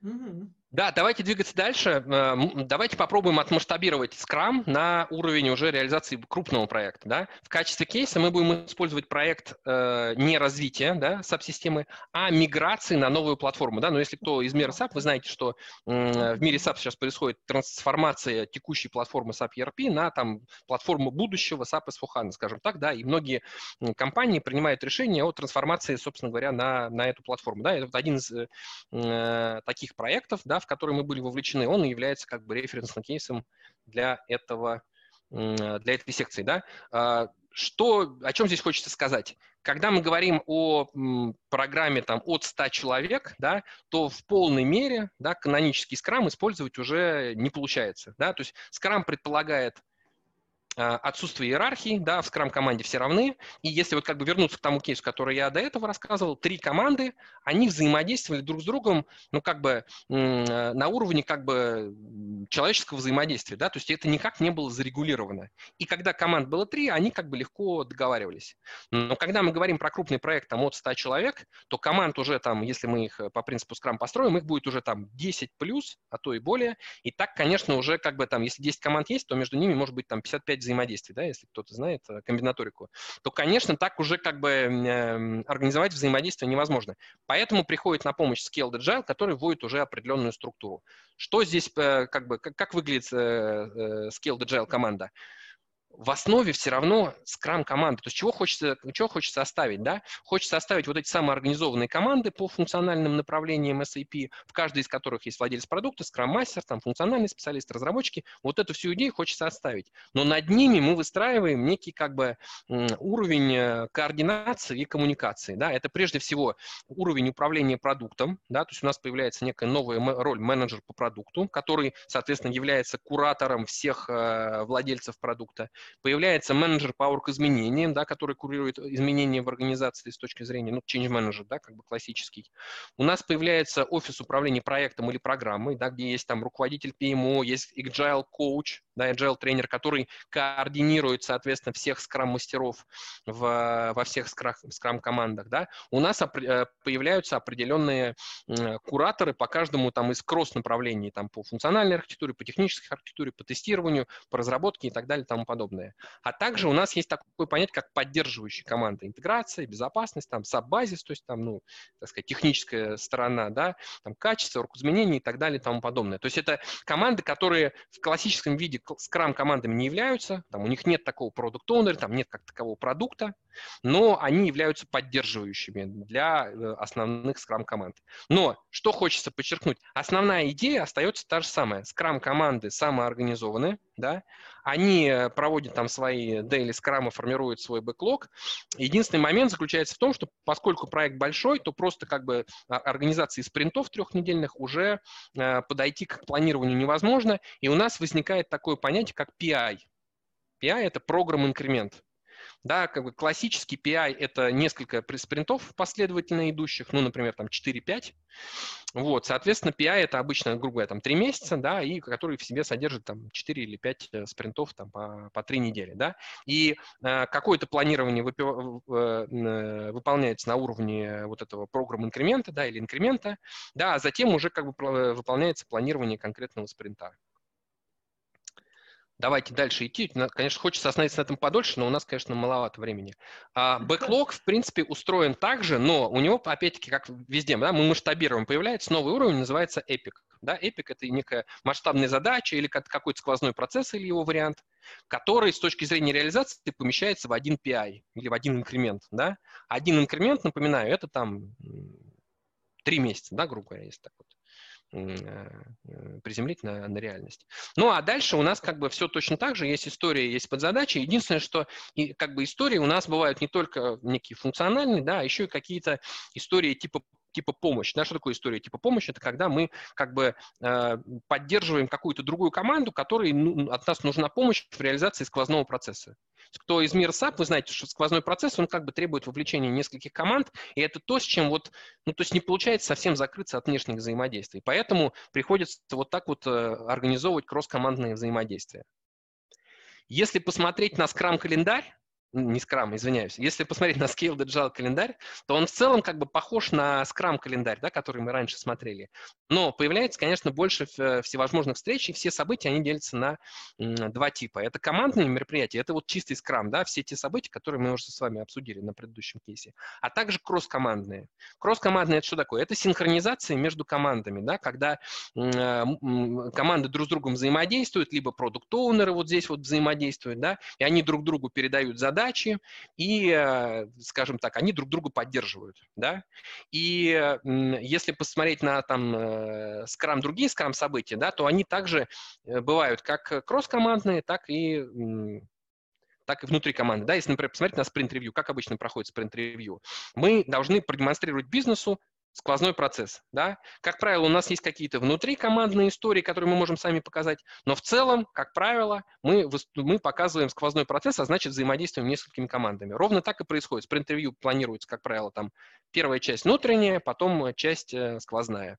Спринт-респектива, да, то же самое. Вначале мы проводим внутри команды, как бы анализируем, что было не так, а потом как бы вся программа собирает такой большой ретро и э, какие-то э, вещи выявляет на, ну, понятно, что в большой аудитории, конечно, сложнее как бы создать вот тот интим, но так или иначе такая практика тоже есть. Ну, то есть, если так вот в целом э, подвести итог, да, в целом все то же самое, мероприятий больше, и не вся скрам-команда участвует во всех э, мероприятиях, да, поэтому, наверное, стоимость как бы скрама или процент э, вовлечения в мероприятие, он будет в целом выше, да, но все равно, мне кажется, он приемлем, поскольку это позволяет организовать работу в соответствии с принципами agile, да?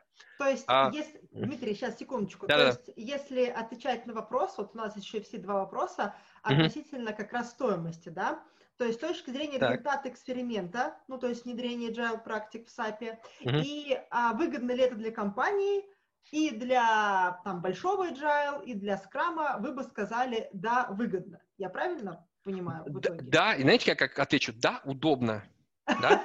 Если бы, если бы, если бы изначально как бы компания могла себе позволить сформировать четкий бэклог продуктов, ага. э, вот ну, бэклог э, продуктов и требований к ним от начала и до конца, да, и отдать его в реализацию, может, и не нужен был скрам, там, адаптивность к изменениям и так далее, подобное. Но такого нет в реальности, да, и поэтому, да, это удобство, удобство как бы делать ровно то, что нужно сейчас, в текущий момент, и оно стоит не очень много, да, оно стоит там, 10% работы команды. Поэтому, да, конечно же, э, оно э, позволяет не делать то, чем заниматься не нужно, потому что там требование уже как бы не актуально. И э, да, в, в этом плане это как бы эффективно. Поэтому рекомендация – да. Угу. Поняла вас. А еще будет мой личный вопрос. Вот вы несколько раз говорили про то, что показывают а, на демо, ну, на ревью, да. митинге. Да. И да. вы говорили о том, что промежуточные результаты. А в классическом скрапе мы в конце хотим видеть инкремент, который чисто теоретически мы готовы запускать в бизнес-процесс, да, то есть если к этому готова там наша платформа, да. вообще наши бизнес-заказчики. У вас было такое стремление или нет? Безусловно, было, да, то есть, мне кажется, в этом и был тот, ну, э, то ноу-хау, я его называю, да, а там, ты, Анна, называешь это трюк, наверное, или подход, да, который мы использовали. То есть мы не поставляли наш инкремент в рамках там, предыдущего кейса, в рамках этого кейса, каждый раз продуктив. Но мы были готовы. Если бы релиз-календарь совпал, и, например, как бы с ага. пятницей последнего дня спринта э, также совпала бы как бы дата пере, переноса в продуктив, у нас все было готово для того, чтобы отправить это в продуктив. Не нужно было какие-то еще действия выполнять, да? И ровно, и это вот был челлендж, на самом деле, который вот скрам-мастера своим командам пытались донести. Это очень важно. Просто, Делайте коллеги, так, чтобы вот, это да. было готово к отправке в продуктив без вашего участия. Да, это вот супер важный момент, и в этом как раз будет основной элемент окупаемости скрама. В отличие от waterfall, когда вы конечный результат для бизнеса получаете только в конце проекта, в скраме у вас есть вероятность, что после одного-двух спринтов его получите. И поэтому с точки зрения в моменте, насколько выгоден скрам, а, измерять по человеку часам, ну, имеет право на жизнь, но потом, с точки зрения всего проекта, мы, как правило, через там полторы, две, два, э, там, через полтора-два месяца оцениваем и видим, что та бизнес-ценность, которую мы дали благодаря более ранней поставке, более ранее, даже мягко сказано, да, гораздо ранней поставки, а, действительно отвечает а, требованиям заказчика и реально дает возможность генерить прибыль. Другое дело, что не все бизнес-заказчики к этому готовы. Вот это вот есть проблема. То есть не все готовы ну, то есть запускать в продукт, да, и в реальной Рисковать. Не все готовы да. рисковать, потом признать да. то, что история была там не, неправильной, не пошли не в том направлении, признать ошибку, там, скорректировать. Не все к этому готовы, конечно. Всем, конечно, mm-hmm. есть бизнес-заказчик, которым комфортнее посидеть, подумать над своим бэклогом, да, дольше, и потом, может быть, его полностью переработать, но при этом не отправлять его в продуктив, да. Но давайте, раз уж мы затронули тему с waterfall, давайте чуть-чуть да. в его защиту что-то mm-hmm. скажем, да. Вот смотрите, есть такая... Ну, был вопрос, да, про waterfall. А, давайте попробуем его адресовать. Значит, а, есть ряд критериев. Это на самом деле я взял вот это вот из нашей методологии внутренней, да, когда готовился к этой встрече. Да, mm-hmm. это рекомендация к тому, какой подход, какой принцип исповедовать, да, в зависимости от э, критериев, да. Если у нас требование меняется, понятно, это agile, да, но agile требует вот второй критерий значимой поддержки спонсоров. То есть спонсоры должны верить в команду, они должны понимать и верить там в продукт-оунеров, что, про, что продукт-оунеры сформируют правильное направление, а если оно даже неправильно, они адаптируются, нет ничего в этом плохого. А для agile должна быть, э, ну, скажем так, рекомендация, да, э, э, к agile будет, если вариативность реализации функционала высокая, то есть можно различными способами что-то реализовать, да, примером являются там user experience всевозможные, там пользовательские интерфейсы, веб-сайты, приложения мобильные, там, где mm-hmm. можно там десятками разных способов реализовать функционал, так, вот, вот, вот эти проекты, конечно, лучше делать по agile, потому что, как бы сказать, да, можем исповедовать принцип, попробуем, а потом поправим. Вовлечение экспертов для agile должно быть полным, бизнес должен быть рядом. Он должен быть рядом, чтобы давать оперативную связь и, соответственно, корректировать направление. Но, да, я хочу обратить ваше внимание на два нижних э, критерия, да. Желательно для того, чтобы исповедовать и использовать agile, чтобы у вас внешних зависимостей было меньше да, тогда как бы вы эффективно взаимодействуете и повышаете как бы скорость реализации вашего продукта. Если у вас много внешних зависимостей, то, конечно, конечно, да, проще все сделать по waterfall, заранее все продумать, там, проанализировать эти зависимости, да, и учесть их в дизайне вашей системы. Uh-huh. И точно такой же как бы аспект, если вы реализуете что-то, что очень сильно влияет на организацию, то если вы будете это делать по agile, организация может быть просто не готова к тем изменениям, которые вы заносите. Да? И поэтому, поскольку мы говорим про э, внедрение системы SAP, ну или там миграцию на новую платформу системы SAP, да, то, конечно же, это основная система э, там, в большинстве предприятий, да, но банки не берем, в большинстве предприятий, конечно же, любые изменения этой платформы, они коренным образом меняют как бы процессы в компании. И поэтому, да, вот, вот эти два последних критерия, они как бы могут заставить и заставляют до сих пор там в России большую часть проектов именно по внедрению там э, крупных систем делать по waterfall, по каскадному методу. И тут, соответственно, возникает вопрос, а можем ли мы как бы скомбинировать два метода, да, и сочесть лучшее из каждого из них, да, и на самом деле можем, конечно же, да, и я, забегая вперед, могу сказать, что вот это вот, как бы вот этот подход, гибридный agile, он сейчас является рекомендованным для, при реализации крупных э, проектов и внедрении крупного корпоративного ПО типа там SAP. Да? А, что, что из себя как бы представляет, да, если кратко представлять, это комбинированный подход, который берет э, лучшее там из waterfall, да, и, заменя... и использует также лучшие э, элементы agile. Как это выглядит, во, во что это превращается на таймлайне? На графике проекта, да, у нас э, начальные фазы вот классического каскадного проекта, да, они делаются по классическому каскадному э, подходу, да, по waterfall. И финальная завершающая фаза перед запуском там э, проекта в продуктив, она тоже делается по каскадному подходу. Но, но но центральная часть, то есть, собственно говоря, цикл вот этот вот Scrum цикл, да, э, дизайн, build, тест, демо, дизайн, build, тест, демо, он делается по, э, по Scrum, ну или там по Scaled Agile, да, вы видите, тут э, присутствует понятие инкремента, да, то есть это несколько спринтов, присутствует сами несколько спринтов по реализации вот этих вот как бы циклов дизайн, build, тест, тест, демо, да, и еще присутствует вот этот вот пятый как бы инкремент, ну в моем случае он пятый, да, на картинке на самом деле существуют разные подходы, то есть идея состоит состоит в том, чтобы в рамках вот этих вот циклов э, реализации по э, итеративных циклов реализации по Scrum у, да, последний спринт тратить не на реализацию и на поставку самого инкремента, а на проверку того, что он интегрирован в то, что мы уже реализовали до этого, да, в целом как бы процессы сквозные у нас сложные, и поэтому весь спринт мы либо как бы реализуем остаточные истории, которые необходимы для того, чтобы сформировать сквозной процесс, либо мы просто концентрируемся на том, что проверяем и тестируем, что тот инкремент, который мы вот за этот вот цикл реализовали, он как бы не порушил, не изменил да, э, как бы реализацию сквозных процессов. Да, в типовых SAC-проектах таких инкрементов несколько, там 2-3, да, каждый из которых состоит вот из 4-5 спринтов.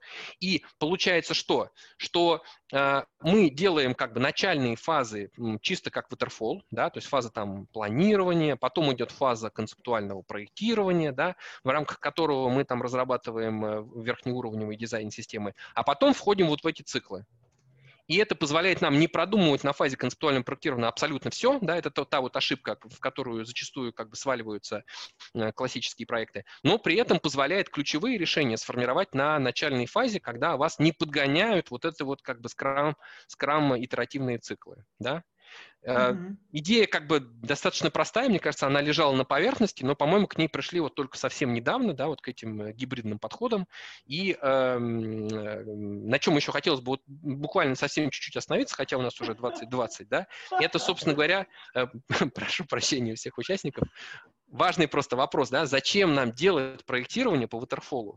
Почему нельзя делать проектирование тоже по, agile? Почему нельзя как бы сделать блюпринт, вот классический блюпринт в саповских проектах, почему нельзя сделать по, по agile? Потому что если вас, ну вот можете потом посмотреть на материалы, да, но если как бы вкратце сказать, если вас будет вот так вот подгонять вот этот вот как бы каденс и ритм скрама, то вы не сможете проанализировать все факторы, да, Э, которые необходимо проанализировать для того, чтобы принять ключевые решения по, э, по дизайну будущей системы. Scrum на это отвечает как? Не надо как бы продумывать все факторы, вы что-то реализуете, сделайте MVP, так называемый Minimal Viable Product, да, посмотрите на то, как это работает в продуктиве и как бы скорректируйте. Но с э, начальным проектированием SAP-системы, да, Такого сделать невозможно. MVP слишком сложен в реализации. Его невозможно быстро настроить, показать бизнесу и скорректироваться. Да? Поэтому получается, что нам надо, с одной стороны, принимать ключевые решение по дизайну, а с другой стороны нельзя это попробовать, как бы, да, или там ограниченно можно попрототипировать. И ровно поэтому рекомендации как наша, так вот, если посмотреть, э, SAP выпустил новую методологию SAP Activate, там тоже э, как бы э, рекомендация такая, сделайте blueprint по классической методологии, там, с семинарами с бизнесом, с демонстрацией э, сквозных процессов и так далее и тому подобное. Сформируйте бэклог по итогу, зафиксируйте ключевые решения, дизайн, и потом входите в, как бы в скрам-циклы, да, уже по реализации конкретных э, историй из бэклога. Вот, собственно, идея, да, она достаточно как бы простая и лежит на поверхности, но э, почему-то как бы она вот находит э, использование в мире SAP только вот в последние годы, да, и сейчас, как я уже сказал, вот переходя дальше как бы к следующему слайду, если посмотреть на то, какая методология, по крайней мере, у нас внутри является рекомендованной, да, то для проектов внедрения с нуля, так называемых Greenfield Implementations,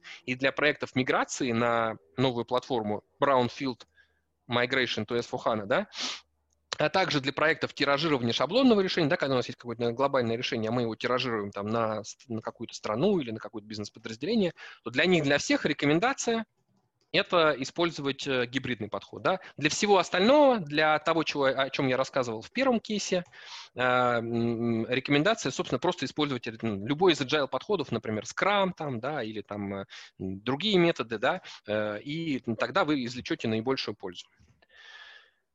Быстро я попытался все это э, рассказать, да, если есть уже, какие-то вопросы, есть давайте. комментарии, да, что все гениально, интересно, и здесь даже у нас здесь была некоторая дискуссия с коллегами, пока вы рассказывали, ага. я старалась немножко ранжировать ситуацию.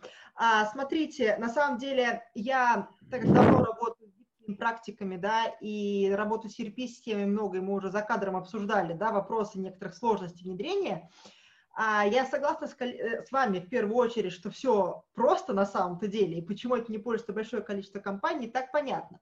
Однако есть вопросы, которые, может быть, в частности будут на это отвечать. Ну, в смысле, почему не пользуются, да? Значит, а, первый вопрос, ну, здесь на самом деле их несколько таких, но давайте начнем с этого. Как вы считаете, Дмитрий, это, наверное, будет ваше личное мнение, а может быть опыт, как быть закупками под 223-44 ФЗ, да, самые популярные вопросы. Когда требуются договоры с твердой ценой и твердое техническое задание, при этом уже у нас есть. Это вопрос к вам. Да, нет, смотрите, я не готов здесь э, прокомментировать по конкретному ФЗ, да, понятно, что мы все так или иначе с ним сталкиваемся, мы просто в Accenture не оказываем юридический консалтинг, да, но на самом деле как бы вопрос понятен, что делать, если с одной стороны вы хотите использовать agile, да, да. а с другой, а другой стороны, стороны как бы есть... вы находитесь в ситуации как бы фиксированного бюджета, да, на самом деле ничего сложного в этом нет, да, надо просто найти поддержку у вашего клиента, да, или там у спонсора проекта в, в надо найти веру в команды, да, то есть клиент или спонсор должен поверить, что вот эта команда она способна приносить value компании, да, а после этого все просто. Мы все равно делаем бюджетирование, да, ровно поэтому я вот э, там в первом кейсе, когда рассказывал, mm-hmm. говорил о том, что мы используем оценку по человеку дням. Все равно делается бюджет. Просто этот бюджет строится на предположении, что мы будем развивать этот продукт в течение такого-то времени, да, и это будет генерировать value. От этого строится сумма, как в контракте пишется. У меня есть контракты, да, которые мы подписывали с клиентами по э, именно, э, которые реализовывались потом по agile. Предварительно предварительная оценка стоимости данного контракта такая-то. Спектр услуг – это реализация изменений в системе SAP ERP, да, или там SAP S4HANA. Поэтому э, предварительная стоимость фиксируется. Потом как бы там раз в какой-то бюджетный цикл она может пересматриваться, исходя из каких-то стратегических целей. Это, это возможно. Да, деление по блокам еще происходит. Либо если вы уже решили взять контракт с полной ценой, с твердой э, сметой, и у вас нет никакого выхода, то значит вы для заказчика работаете так, а внутри себя стараетесь организовать бизнес-процесс по скраму. Вот и все. Если ваш заказчик не готов а, работать с ценностью своего продукта, он хочет ровно то, что вам нужно. А, хорошо, еще вопрос и все равно непонятно, ну хотя вы уже много описали, вопрос был гораздо раньше, да, а непонятно, как делать ранние поставки в корпоративных больших неповоротливых продуктах, когда требуется испытание, обучение, ну то есть сотрудников, да, и так далее. Это же не мобильное приложение. Вот как бы вы это прокомментировали, особенно в разрезе обучения и подготовки, может быть, конечных пользователей? Да нет, на самом деле очень правильный вопрос. Понятно, что когда мы делаем какой-то, внедряем крупный проект, там, миграцию на платформу, там, новую платформу SAP, понятно, что те истории, которые мы реализуем в конкретном спринте, э, спринте или в конкретном инкременте, они автоматом не уходят в продуктив, да? Угу. Они просто проходят через критерии готовности, да, как бы лежат, ждут своего часа. Но важно что? Что, а, мы дали ранний фидбэк, э, мы получили ранний фидбэк от бизнес-пользователей, да, угу. и, б, мы их как бы довели до определенной степени готовности, и, самое главное, проверили, что то, что мы сделали, не как бы разрушило разрушила э, другие истории, которые уже там ждут э, своего часа и реализованы, да. И последний момент – на самом деле, как бы ответ на это, он э, такой же, как и в классической методологии. Мы все равно должны финальный этап, там, приемочное тестирование, да, провести как бы по классическому подходу. Мы должны убедиться, что все то, что мы вот так вот как бы быстро нареализовывали, да, uh-huh. по, по скраму, и хотя мы это проверили на предмет совместимости, оно не разрушило целостной картины и как бы сквозных процессов. Да, поэтому, да, оно не идет сразу в продуктив, но мы делаем как бы кросс-проверки с тем, что уже реализовано, и в конце мы делаем как бы end-to-end э, приемочное тестирование, которое проверяет на предмет того, что тот э, функционал, который реализован, он соответствует как бы потребностям бизнеса. Угу. Спасибо. А, и еще, а, ну, здесь, правда, уже вот а, Роман Барновский задал вопрос и сам в процессе сказал, что он уже в гибридных подходах увидел для себя часть решений. А, но mm-hmm. все-таки часть вопросов я задам. Хотелось бы все-таки понять, как это применимо, если применимо, к реализации сложных кроссфункциональных изменений, где требуется серьезная синхронизация между командами, а также серьезное а, E2E, а, E2E тестирование, а, которое вряд ли может быть реализовано в рамках отдельных спринт-команд. Или представляемый подход относится э, в основном к этапу разработки функционала, а далее кто-то подхватывает все сквозное тестирование и релизы. Я вот здесь начала отвечать про то, что тогда вам нужен DevOps, но в это время Роман смотрел ваш слайд с гибридными подходами и сказал, что нет, вот вроде как это то, что не подходит.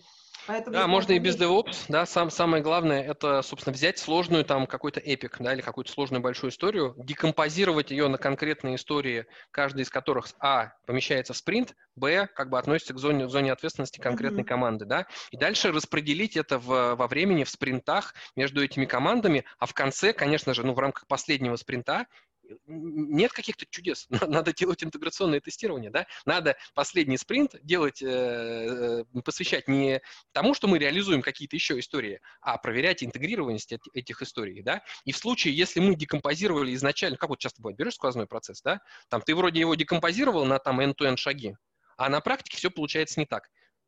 Э, делаем точно так же, да, мы декомпозировали на какие-то истории, да, там провели интеграционное тестирование, все развалилось, да, значит, в следующий PI мы как бы включаем переработан, переработанную, э, переработанные истории, да, и пытаемся, как сказать, сделать второй заход. Тут какой есть риск? Мы включили в проект там два или три PI, нам может их не хватить, да? Ну, тогда уже как бы действуем по приоритетам, да, и принимаем какие-то на себя риски. В каскадном методе, в классическом waterfall то же самое. Мы что-то включили, что-то сделали, подошли к, там, к интеграционному или приемочному тестированию, на нем выясняется, что все не так. Ну что, будем как бы urgently перерабатывать тот end-to-end процесс. Угу, Просто да. как бы agile позволяет минимизировать такие ситуации, понимаете? Вот в чем его плюс. А, ну, совсем от них не уйти. Ну, то есть здравый смысл, как во всех управлениях проектами. Да-да-да, это мне, кстати, очень нравится. Во всех концепциях управления проектами, что, чему должен руководствоваться проектный менеджер? Здравым смыслом, прежде да, всего, да? да не, не подходами, а здравым смыслом. Конечно. Но чем больше вы знаете практик и методологии, тем проще вам руководствоваться здравым смыслом. Поэтому здесь это имеет право на жизнь. Я не знаю, остался ли с нами еще участник. Денис, Денис, поставьте плюс, если вы еще с нами. Задали вопрос, а не про про SAP, а про BIM. А, интересно ваше мнение по поводу реализации BIM проекта с помощью скрама. Дмитрий, сможете прокомментировать? Что такое BIM? Я про прошу прощения. Хорошо. Денис, если вы с нами, поясните. BIM – это BIM-модель. Это специальная модель, которая применяется а, при а, проектировании, архитектуре, инженерных систем, коммуникации, в общем, причем угодно для зданий и сооружений. А, это ага. такая, ну как, специальное программное средство на основе Autodesk, а, ага. то есть в частности это в Revit. А, и благодаря BIM-моделям а, коллеги, кто занимается строительством объектов, в общем-то, тоже себе всяческими, там, я просто могу долго описывать, с помощью, в общем, различных средств а, делают так, чтобы в BIM-модели сразу в цифровом пространстве видно, как у нас происходит стыковка всех инженерных коммуникаций и архитектуры, и архитектуры конструктива mm-hmm. нашего здания. И благодаря этому сразу видно, где есть, знаете, а, там неверный конструктив тех или иных систем, mm-hmm. в общем-то, где видно, что там спецификации мы что-то перезаложили. В общем, BIM-модель позволяет очень сильно экономить как на закупки материалов, так и на скорость реализации, потому что все проблемы устраняются не на живом объекте, а еще в BIM-модели. Mm-hmm. Это если коротко. Слушайте, я вот. просто не специалист, не могу по конкретной области да, проконсультировать. Я могу сказать, что Scrum и там э, Scale Agile, он находит применение в очень необычных областях. Да? На самом деле, правильный ответ, мне кажется, будет следующий. Вы попробуйте, да? Вы попробуйте, как бы получите этот опыт, да, и как а. бы пожалейте о том, что вы сделали, чем жалеть о том, что вы не попробовали. Понимаете? И как бы, ну, получится хорошо, да. Как я уже там говорил в начале, есть компании, которые всю свою деятельность переводят на, на agile, да, там они, они вместо там департаментов, дирекций и отделов, они переходят на там племена или там, или э, команды, да, и там каким-то образом э, ведут себя как бы к успеху, да, это очень успешные компании, западные прежде всего. Поэтому они попробовали, у них получилось. Я, с позволения а, Дениса, нашего гостя, прям коротко про BIM прокомментирую. А, значит, конечно, возможно, а, только так как в бизнес-процессах строительной отрасли все равно есть этапность там, тех или иных инженерных коммуникаций, и мы все равно работаем в определенной, ну, то есть у нас есть все равно этапы, как будто по ватерфолу, да, а в этом случае точно так же мы разбиваем на спринты, они тоже, как правило, три недели, и наш BIM-менеджер общается с ну, с нашими подрядчиками, либо там с представителями проектных отделов, там специализированных, а, и точно так же сверяются, что будут делать там в следующем этапе по осям, а, по этажности, по там, типу, не знаю, оборудования материалов и так далее. То есть абсолютно возможно. Более того, на сайте Autodesk в их блоге есть описание того, как внедряют гибкие подходы для BIM-модели. Поищите, пожалуйста, по ключевым словам. Все, Дмитрий, простите, что я заняла ваше эфирное время. Да, на самом деле мы практически уже на финишной прямой, да, то есть... Э, Давайте не будем про DevOps сегодня. Про DevOps не будем, да, да. А, а ведь, а ведь это он и есть, да? А, а, да, хорошо.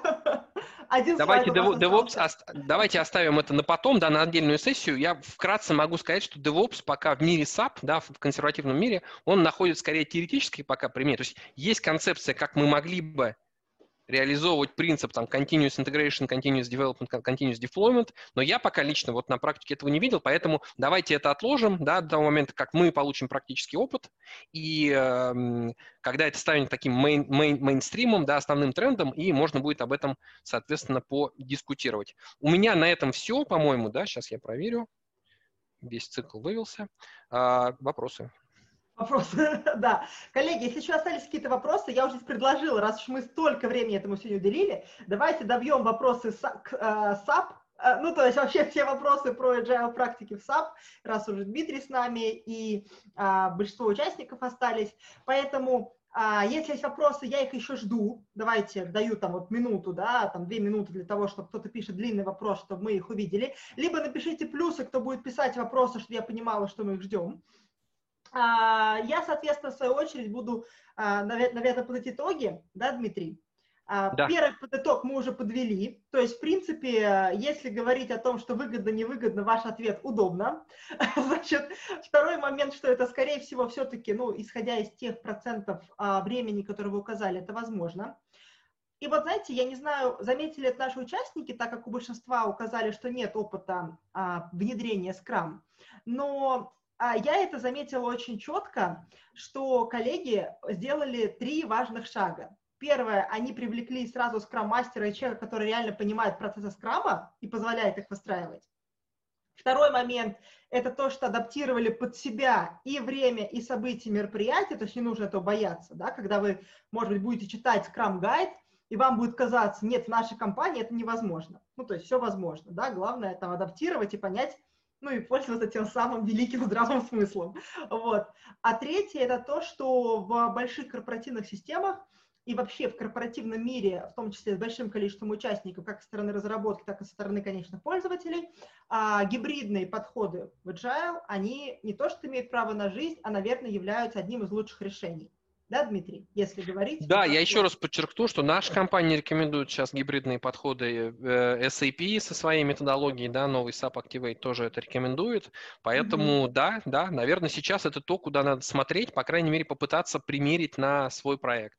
Понятно, что в России сейчас в основном все-таки, да, все-таки превалируют э, проекты, которые делаются по, по, по классической методологии, но если посмотреть на Запад, да, у нас там крупные компании, да, и, соответственно, можно сравнивать различные опыты, но то на Западе сейчас превалирующим методом при реализации схожих и с, так сказать, э, соразмерных проектов, да, э, является именно гибридная методология. Поэтому, наверное, по крайней мере, рассмотреть возможность ее использования э, надо, да, если вы планируете или там продумываете соответствующий проект.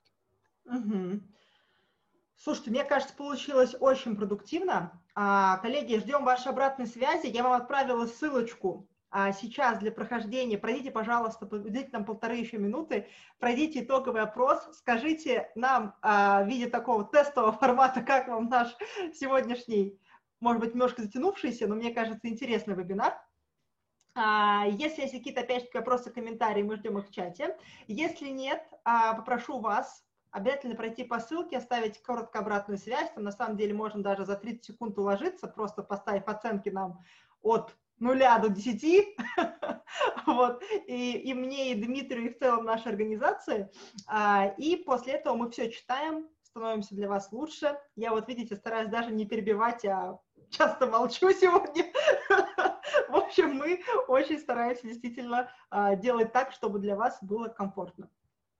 А, так. Ага. Александр вот пишет. Да, кстати, я тоже видела у Александра а, этот комментарий. Сейчас а, прочту. А, в июне или в мае 2019 года а, компания Mars а, сделала доклад по скрам при внедрении SAP. Дмитрий, видели этот доклад или нет? Нет, не видел. Интересно. Ага. Да, и даже, кстати говоря, Александр а, очень выше отправлял ссылку там была картиночка, я просто, это было прям в самом начале. А...